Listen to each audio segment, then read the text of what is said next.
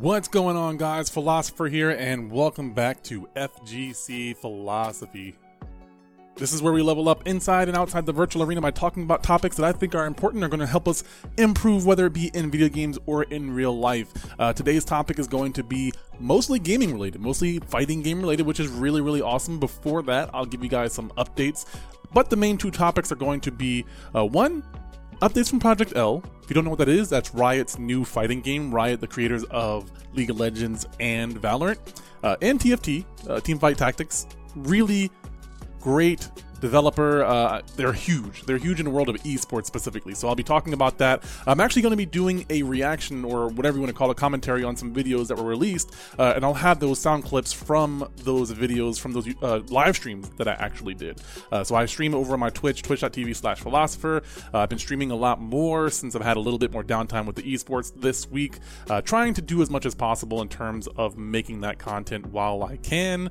but nonetheless, the other video is going to be about Brian F., who is a well known Street Fighter V content creator and competitor. Uh, he's also been playing other fighting games like DNF Duel, which is pretty usual for a lot of content creating fighting game players. Uh, but he did a really good video on frame data, and I'm not going to break down too much of what it is because he does a good job of it in the actual video. Again, I'll have the audio clips from the live stream and please feel free to share your thoughts on those two videos. I'm really excited. Uh, the League of Legends one is very short, unfortunately, or the Project L one is very short, I should say, uh, which is unfortunate, but they talk about some really, really important topics that are incredibly important. I'll probably be expanding on that with Mega Maxstar in the future uh, on another episode, but for right now, I just wanted to update people on what's going on in that. Now, in terms of my personal updates and career updates, I'll talk about that a little bit. First, work is up and down. Really, it's really hard to explain it. I don't want to talk about too much until things are official, but uh, I can say I did one of the summer camps. I believe I posted a, a video about that or, or, a podcast episode about that. I thought I uploaded a video, but I'm honestly not sure. I've been kind of all over the place, been working on a lot of things at home and working on things in a career. Uh, but to stay on topic with my career stuff, uh, hopefully big things are happening at Western. They're taking longer than I would have liked, which is going to make things a little bit more difficult in the future. Uh, but I'm hoping that the president of the university makes the right decisions. And uh, until things are official, I won't say too much on the podcast. But once they are, then I can talk a little bit more about it. And I'm, I'm really excited. Uh, but I've been doing a lot of tours, working on presentations, uh, talking to kids and some of the uh, staff as well from the Kalamazoo Parks and Rec community uh, people who've been doing summer camps for middle school students. So I've been on stage uh, talking, working on my audio equipment, working on my presentation, working on my cadence, uh, a lot of that stuff. And I find this is kind of a small aside, but I, I find that I enjoy using a, a lavalier mic, lav mic, instead of a hand mic. I like to talk with my hands, and I feel like my posture is more confident when I can move both my hands. Even right now, even though I don't have a camera turned on right now, I'm still talking with my hands. That's just how I work sometimes when I get excited or passionate about a topic. Uh, so as such, I, have been really working on that. If you follow me on Twitter, you've seen some of the pictures I've been posting, and uh, it's pretty simple stuff. I talk about career opportunities in esports, what we're doing at Western Michigan, uh, answering any questions. It, it's really fun to interact with the students. I get to see uh, how many of them actually know what esports is, how many of them actually follow esports, how many of them are gamers, uh, and seeing how they interact with playing PC games and what they actually go to play. And it's just been very fascinating, uh, not only from the esports point of view, but just from a child development point of view. Uh, I am very much passionate and curious about that topic, especially since now I have a son. Uh, the I don't think I want to talk about it right now, but I will say that I am worried about the attention span of future generations. That's all I'll say for right now. Uh, I would love to have a psychologist on the podcast. Uh, or a psychiatrist, either one, uh, someone who knows a lot about psychology, uh, child development specifically. I would love to have that conversation in the future. If you know anyone, shoot them my way. It doesn't even have to be esports related. I just want to know a little bit more about child development uh, in psychology, especially with the future generation and their attention spans. uh, I feel like I I was bad because I had ADD, but I feel like a lot of kids around my age could focus on things for a prolonged period of time. Whereas these kids could not, and it could be because there's there's gaming around. It could be because I'm in a very exciting environment so I, I, don't know, and I'd love to hear that uh, outside of you know working with video games and working with these students. Now, uh, outside of that, I've been working at home, doing a lot of uh, you know, home stuff. I've actually been working on um, like woodworking and refurbishing old furniture. that has been very therapeutic. And it sounds like a very mundane thing, and I wish I had a, like recorded a lot of it. I have the equipment to do it. Uh, I just haven't been. I have I've been too lazy to record myself making these videos. I've got pictures and a couple of short videos on on some of them that I might dub over, but I just haven't pulled the trigger on making content for anything other than like my podcast and gaming related, uh, which is unfortunate. I really, really, with the way that the economy is going nowadays, I'm really moving towards making more content and uh, working more on passive income. I, I love the one of the silver linings of this pandemic is I've learned that I love being a stay at home dad, a work at home dad, and I really want to continue that trend. And uh, I like my current jobs, uh, but one of them I have to drive basically two hours a day just to work, you know, a little bit, and the pay is almost not working. I love what I do. I love working with those students, but it, it's hard to justify being on the road so much when I'm not getting paid as much as I would like to get paid. Uh, so there's there's there's downsides to what I do, even though I love what I do, uh, and I'd like to do more of it remotely and start making more passive income. So that's something that I've been really thinking about, ruminating about, uh, considering making some multiple YouTube channels on different topics. I just really need to get my process down for creating and editing and uploading videos and, and content in general. Uh, because if you haven't noticed, I haven't uploaded a, a podcast in like two or three weeks uh, just because I've been sort of stressed out about my, my career situation and mainly focusing on home and family stuff. So it's something that it's been on my mind, but I haven't been actively working on it in terms of like creating. I've been recording a few things, but then my hard drive died. Uh, it's been kind of crazy. But nonetheless, uh, overall, life is good right now. I can't really complain. My financial situation, rocky, but overall, you know, between me and my wife combined income, uh, we're doing just fine. We're living a very cushy life compared to things that I've seen in the past, compared to my past lifestyles. Uh, we're living very well. Uh, so I, it's very much first world problems and stresses, and those are things that I'm trying to overcome. Uh, and I think I've done very well. I've been more motivated. I've had more energy. I've been less depressed. Uh, so it's a combination of multiple different things. Trying to get more active. Been doing a lot of yard work, being outside almost every single day. I'll go outside, either work on some refurbishing furniture, yard work, uh, just kind of exercising and stretching, or just looking outside and pondering and thinking letting my mind just be a little bit more uh, free. I have it's hard to explain this if you don't have ADD or an attention span issue, but it's really easy to not recognize that you have an attention span issue or that like your um, attention span episodes are happening. And I think with combined stress and work and sleep schedules and so many other things, uh, my attention span sometimes isn't as good as I would like it to be, and that bleeds into my work ethic. Right? Uh, it, it's something that I really want to dig into more, but what I'll say for right now is I've been slowly over time recognizing that uh, my inability to focus on one thing has been affecting my motivation, which it makes it feel like I'm not motivated to do things, but it's actually been sometimes it's been the fact that it's hard to focus on something for a long period of time and it almost feels like like pain, right? It's not physical pain, it's like mental pain. It's discomfort, right? And I have allowed myself for many a times to not be uncomfortable. And uh, I will say after today, I did a lot of editing on some other content. I'm going to be uploading some YouTube videos. I already uploaded one. I have another one almost ready to go. It's basically ready to go. I just got to export it and upload it and make a thumbnail for it. Uh, and during that process, I got distracted multiple times. And I was like, okay, I know I feel like I think I'm being productive while, you know, looking at a YouTube video or talking to a friend or something like that on an Instant Messenger, but am I really being productive? Like, could I get this done faster if I wasn't constantly distracting myself?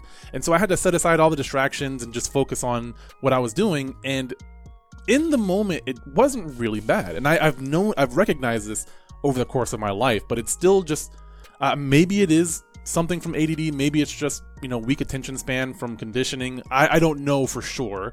I'm not an expert in that field. I can only talk about my personal experience and my observations. Uh, and for me, it, it feels like the stress of actually doing something is way worse than actually doing the thing. Once I actually do it, it's not that bad.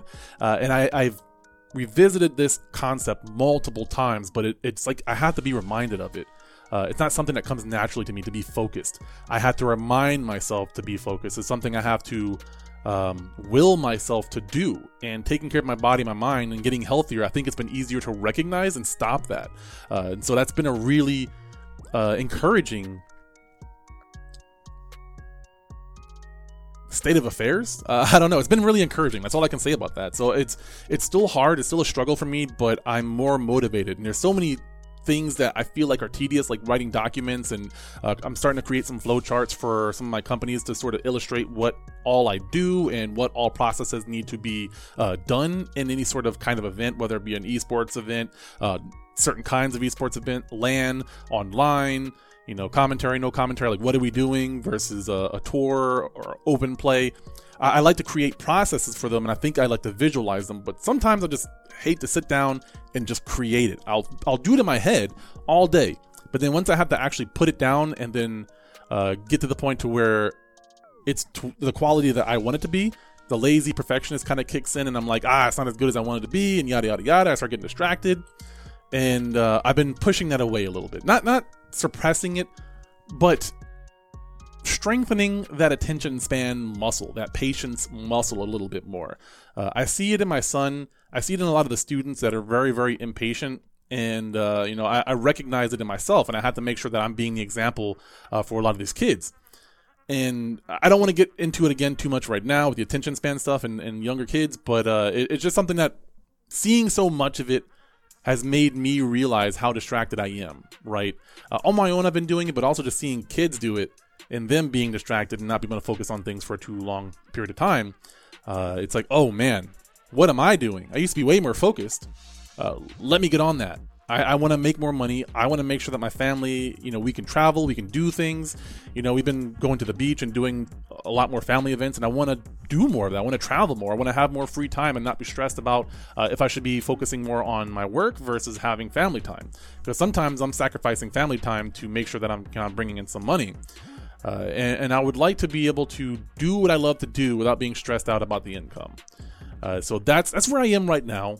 Overall, I'm in a very good situation and I, I practice thankfulness every day uh, with my son and sometimes with my wife as well. We meditate every night just about unless he's being too unruly.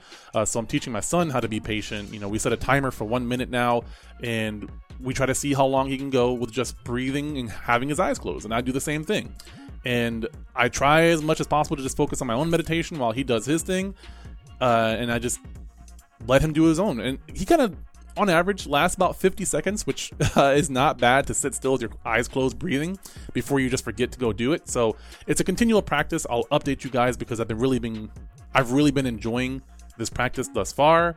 Uh, I want to continue to do it, and I want to see if I can get you know maybe to a minute and a half, two minutes, and then hopefully in the future, even if he is diagnosed with ADD, ADHD, he'll have a practice in place that doesn't require medication right? Uh, medication and meditation. I, I think um, I have a different viewpoint now on medication on ADD than when I was younger, but I also think it is important to learn to rely on your own abilities, uh, your own mental fortitude when possible. Everyone's different. I'm not saying everyone has to follow the same uh, process as me, but that's what I personally believe, and so I'm going to instill that in my son so that he is more self sufficient. Nonetheless, I have rambled on long enough. Let's just get into this episode. Uh, I am just going to go ahead and play the two videos. I might have a little bit of commentary between them, just talking about the first topic and then leading into the second one. But thank you guys so much, and I hope you enjoy the show. Sorry for the wait. You guys have been awesome, and again, enjoy the show. Peace.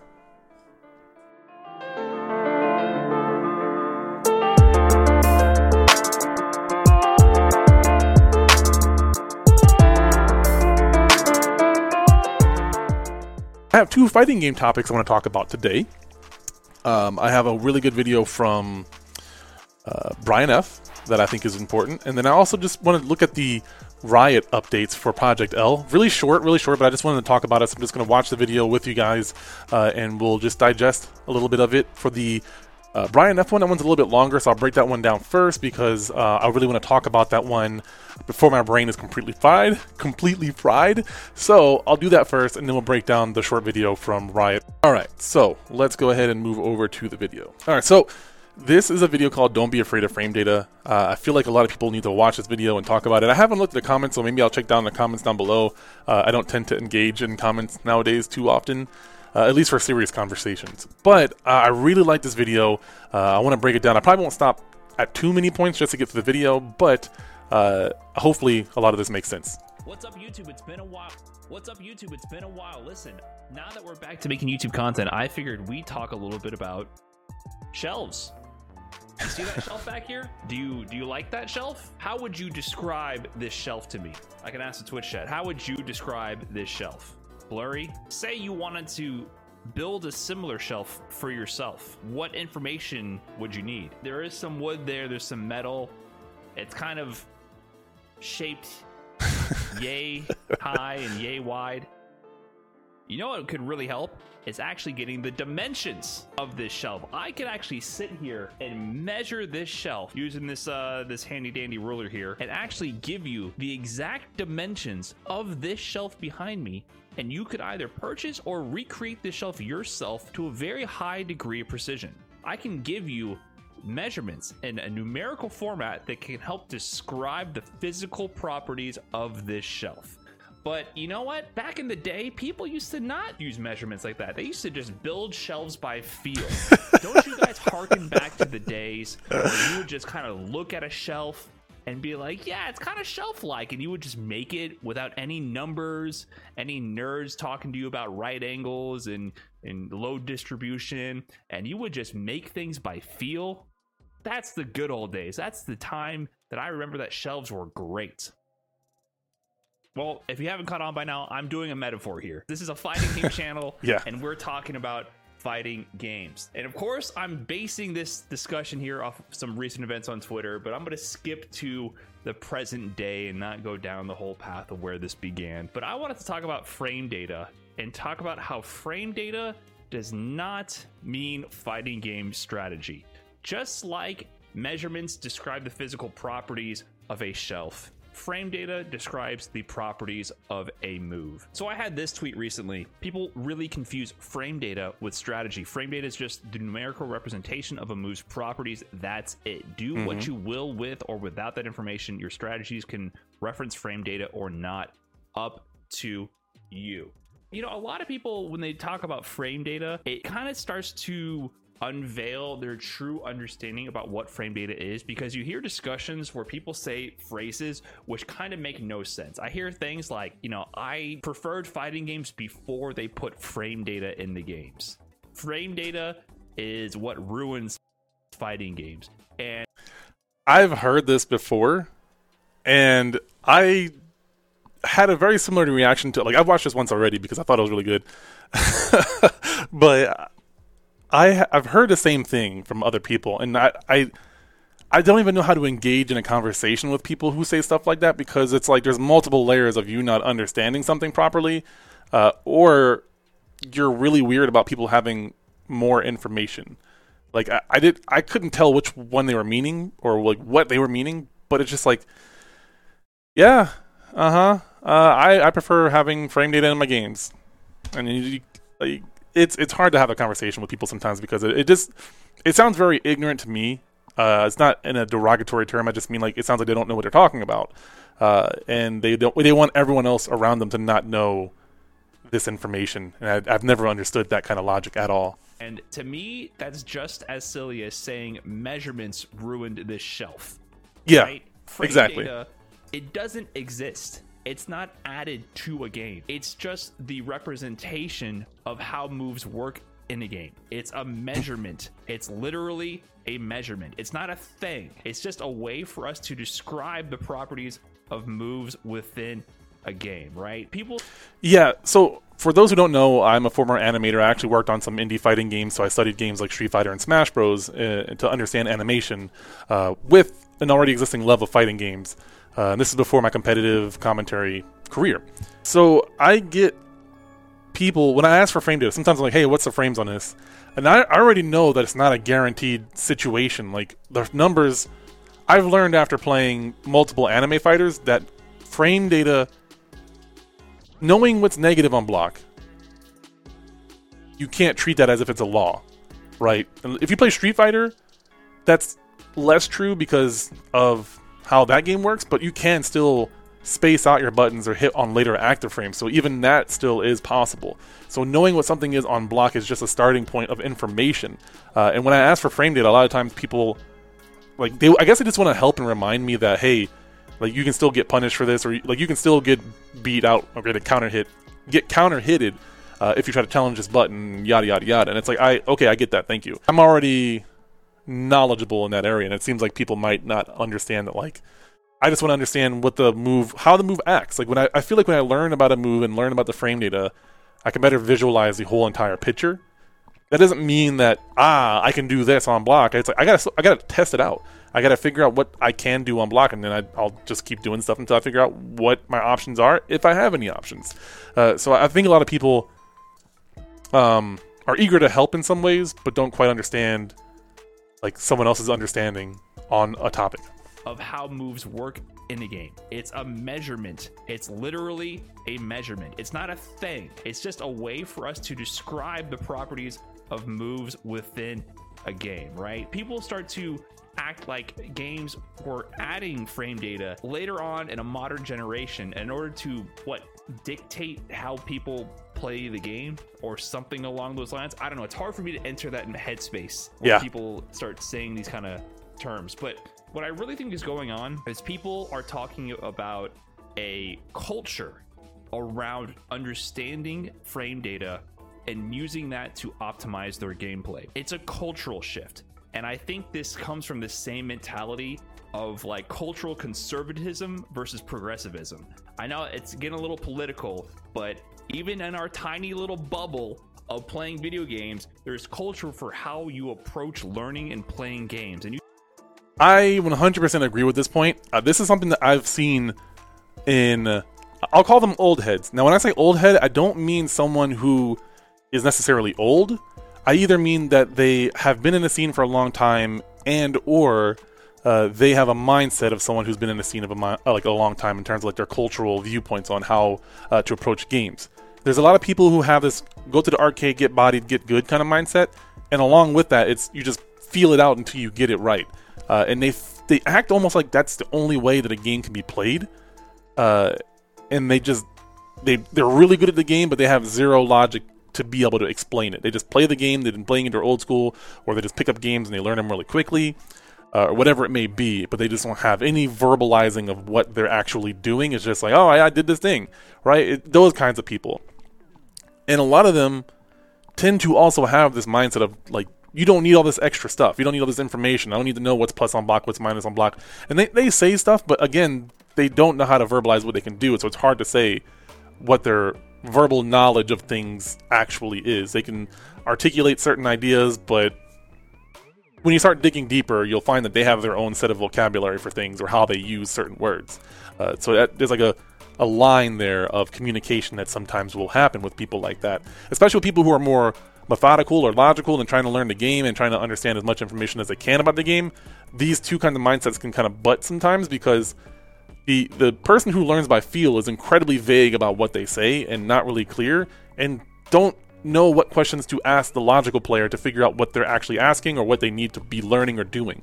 Uh, and the logical player just can't comprehend this really esoteric way of approaching the game when they're like, there's a science to it. How do I utilize, like, how do I uh, learn what I need to learn and do what I need to do, and how do I need to play this character? Uh, that's a really extreme example. Usually, people are a mixture of both those things, just more extreme on one side than the other. Uh, but just to be extreme, to give that illustration of different mindsets, you can kind of see, I'm sure, people that have that kind of personality, whether that be yourself or someone else in the community that you know. Let's move on. You see that across all genres of games, right? In the modern realm, with a lot of information sharing and a lot of tools at our disposal, and things like frame data available with resources online, these are tools that people use to help optimize their understanding of fighting games much faster than was previously available. The way things used to work before is people would just say things like, oh, uh, this move is pretty fast. This move is pretty slow. This move has priority. If you yep. block this move, then you have priority over the opponent. And what I always hated this term because it like okay, I didn't hate the term. I hate how people use the term. because a lot of people couldn't explain what that meant. And it always, as someone who had a degree in game development before I got into making fighting games, it always bothered me when people said it had priority but couldn't explain why that was. I'm like, I understand there's some sort of function happening in the game. Like, what is the function that's happening? What is the game telling? Like, what is being told to the game to do when A or B happens? Like, when two moves collide, why does that happen? Oh, it's either because it's a higher weight button and they're hitting on the same frame, or they're counter hitting you because their button is faster or invincible or uh, doesn't interact like it has a disjoint or something like that. There's multiple different reasons why it could be happening. All of those reasons could be used under the veil of, hey, this has priority. It could be because it's faster and you just lost out. It could be because it's a higher weight button. It could be because the move has invincibility properties, or it could just be because the character has a disjoint, so there is nothing to hit there, uh, but there is a hitbox. There's no hurtbox, but there's a hitbox. Those all are this move has priority. You see what I'm saying? Like it's really ambiguous as to what something means. There's a lot of room for interpretation as to what that means when a button has priority. Uh, it, it, changes from time to time. It can be used under so many different circumstances. I think it's too broad. Uh, the way people tend to use it, um, but sometimes that's all the information people need, so it works basically happen is you would develop a whole bunch of set of superstitions in your head without any actual understanding of what was going on. Yes. These were yes. all superstitions. There's a really good field in psychology where they study superstitions where groups will find means to success. Either like, oh, if I climb these stairs, there will be bananas at the top, right? So every day you climb the stairs to find and what basically happened is you would develop a whole bunch of set of superstitions in your head without any actual understanding of what was going on.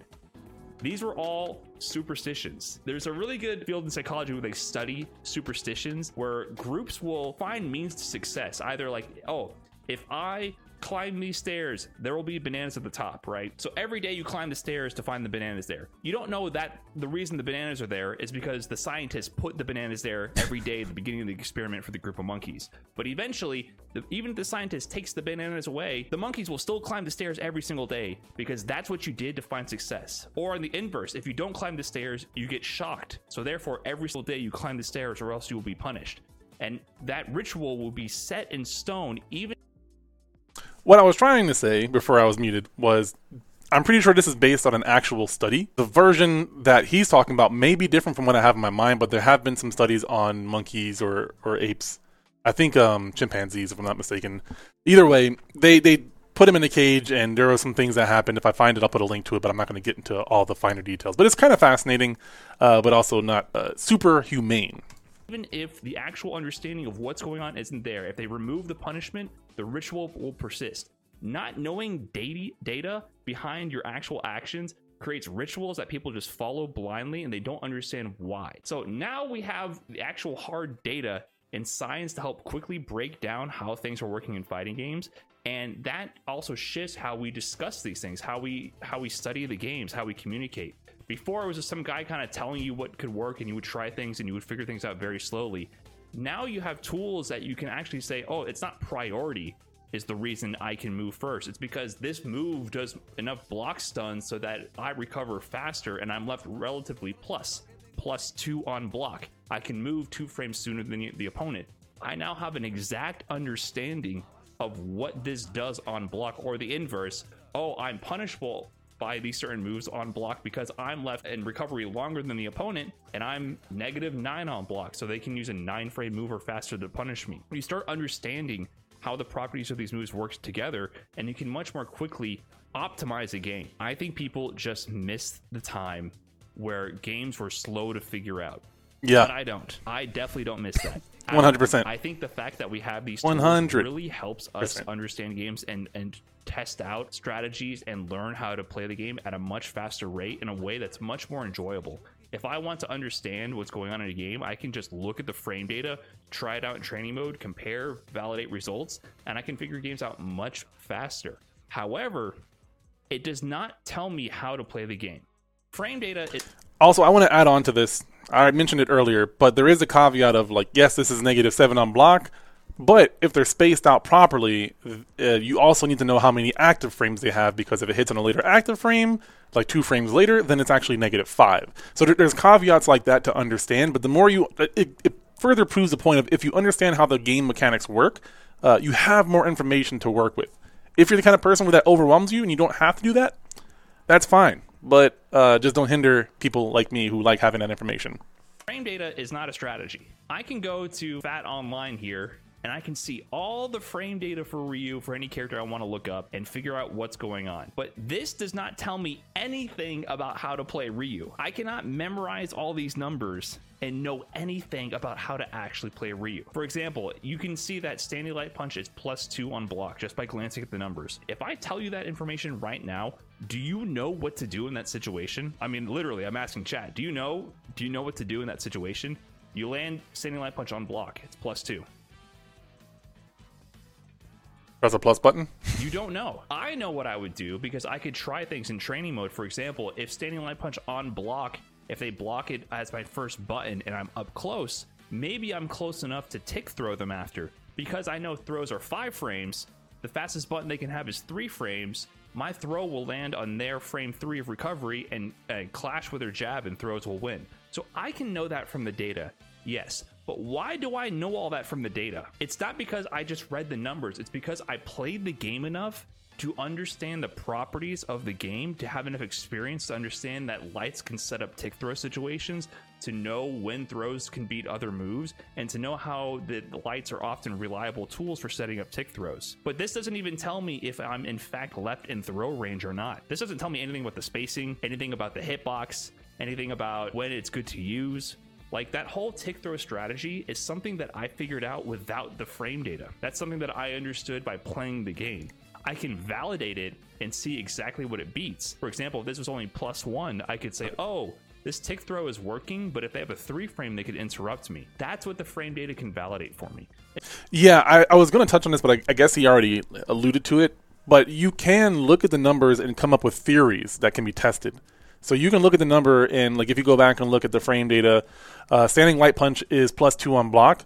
Well, if you already know the fastest ga- button in the game is a three frame, and you have a standing medium punch that's now subtracted by two, you could, if you're spaced properly, um, be able to press standing medium punch on the third frame, which even if they throw out their three frame button, it's going to have priority because mediums beat lights and it's going to clash on the same frame, assuming that both people have like frame tight inputs.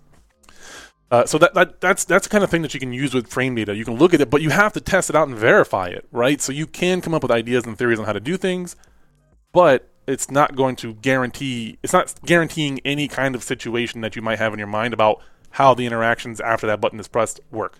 Frame data is not a strategy. It does not tell me what to do at any any moment. However, I will give some credence to people who say that frame data might have impacted the way people play because there are certain types of players I feel like in the modern era that play very rigid because they want everything to be very frame tight. They might look at these numbers and go, "Okay, because I know about these strategies of frame traps and tick throws, I want everything to be frame perfect that I do." I would say that I went down this path for a little bit in somewhere in Street Fighter Five when I really was getting like I wanted to know everything about the game.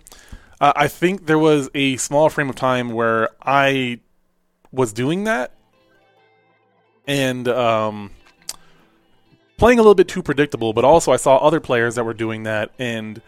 Um, I have times where I'll just let my mind do whatever it's going to do without any logic involved, and I play a character that's very weird and Fong, so I I was forced to be creative a lot of times when playing against other people to to win.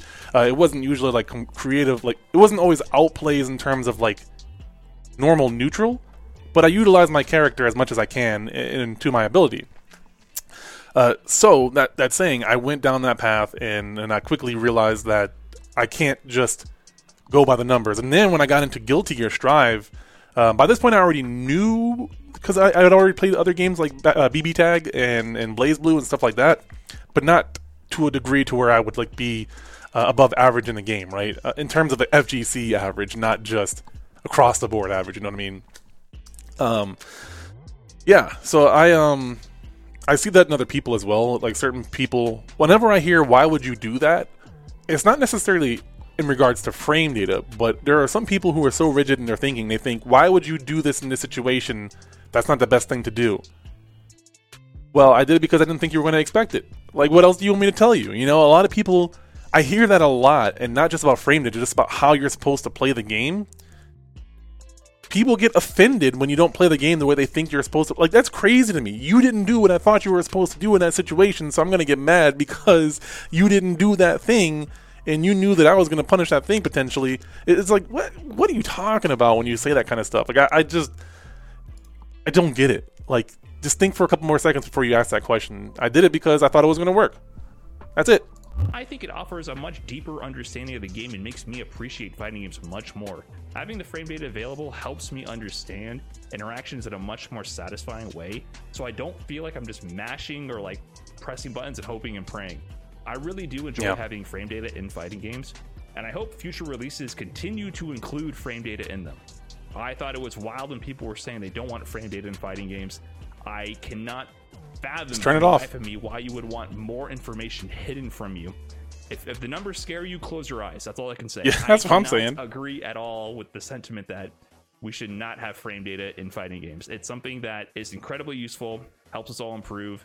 And if you don't understand frame data, that's that's fine. Don't use it. You do not need frame data to be good at a fighting game at all. It's an option there for those who want to utilize it. And, you know, just like units of measurement to measure a shelf, frame data is just there to measure your moves. Even if you don't look at the measurement, don't look at the frame data, it, it's still there. You don't have to understand it, you don't have to use it, but it will never go away. It's just how fighting games are. in terms of this video, frame data is not like it's not the end all be all. It's just information that people can utilize, and if you don't like it, just don't memorize it. You know, don't don't hinder other people in the FGC from learning games faster. I, I got kids, I got jobs. I don't got time to be studying in the deep, just learning all the stuff in the game. Give me the information and let me do what I want to do with the game. Like, you go turn off the frame data information. Stop killing me. Give me more information. You don't have to turn it on.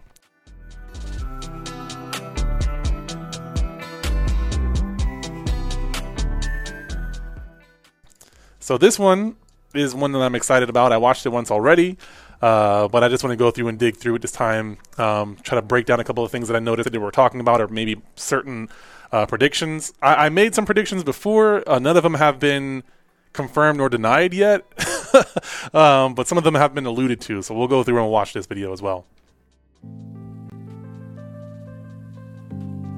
Oh, I'm so excited! Game's looking nice. I Maybe they improved the art a little bit too. Hey folks, Tom here, back with a quick update on Project L, Riot's upcoming 2D fighter. Last November, we dropped an update showing off some core game concepts and our rebooted art style.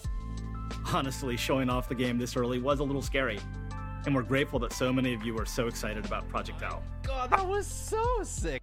I think this is a great touch. Like just watching this, uh, it it gives me the Inception Spider-Man vibes, right? Where you have people from the FGC, uh, kind of being promoted by Riot in a way. Like so, the FGC is getting a huge platform via Riot because you know not only fighting game players are watching this, Riot fans are watching this. People who play League of Legends and Valorant are watching this who probably don't play a lot of fighting games. Uh, so not only are they being introduced to fighting games via the Riot uh, publishers and developers, but they're also getting to know some of the big create content creators in that scene as well. And I think that's a really uh, cool touch. Because okay, let me let me go back and show you this real quick.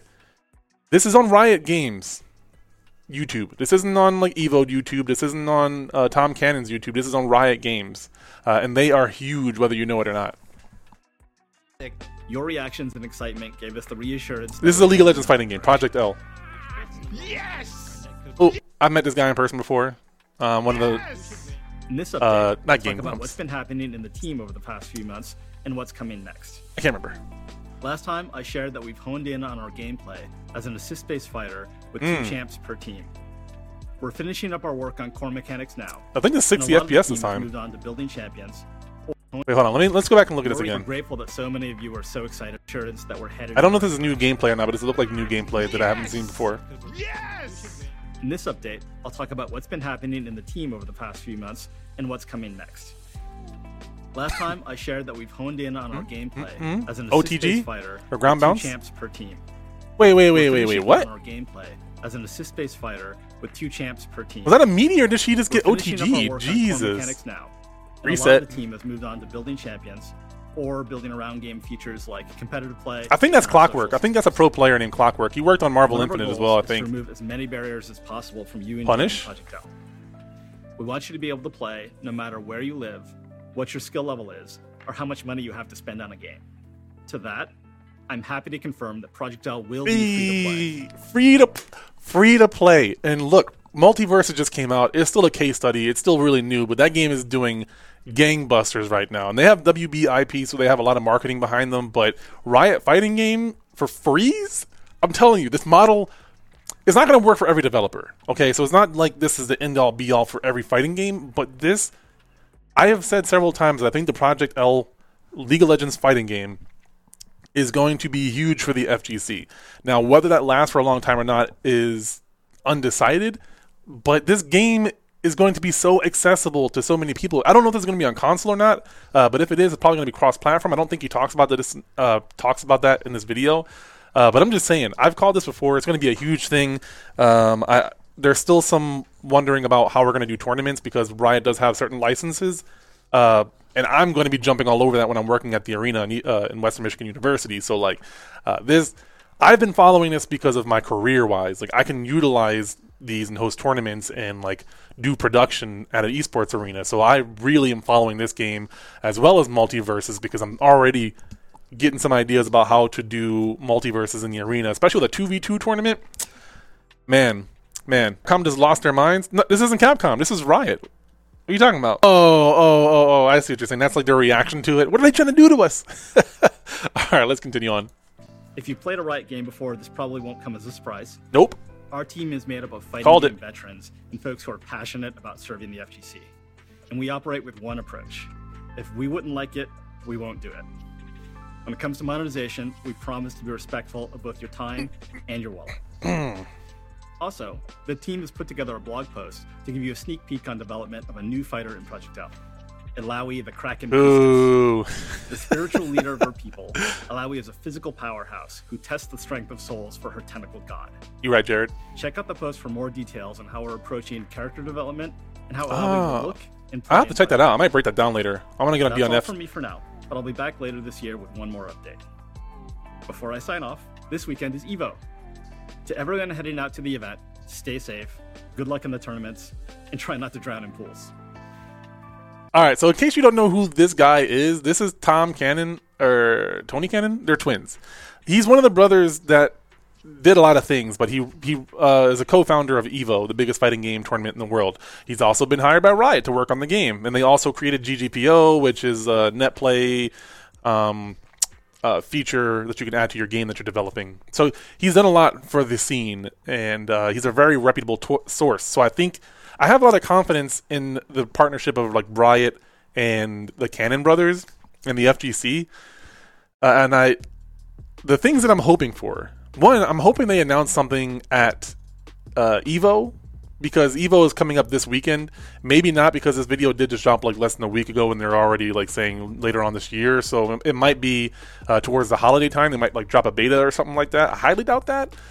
But I feel like if they're going to do another announcement, it would be at Evo, where there's a bunch of people watching fighting games. Or wait, when's LCS finals?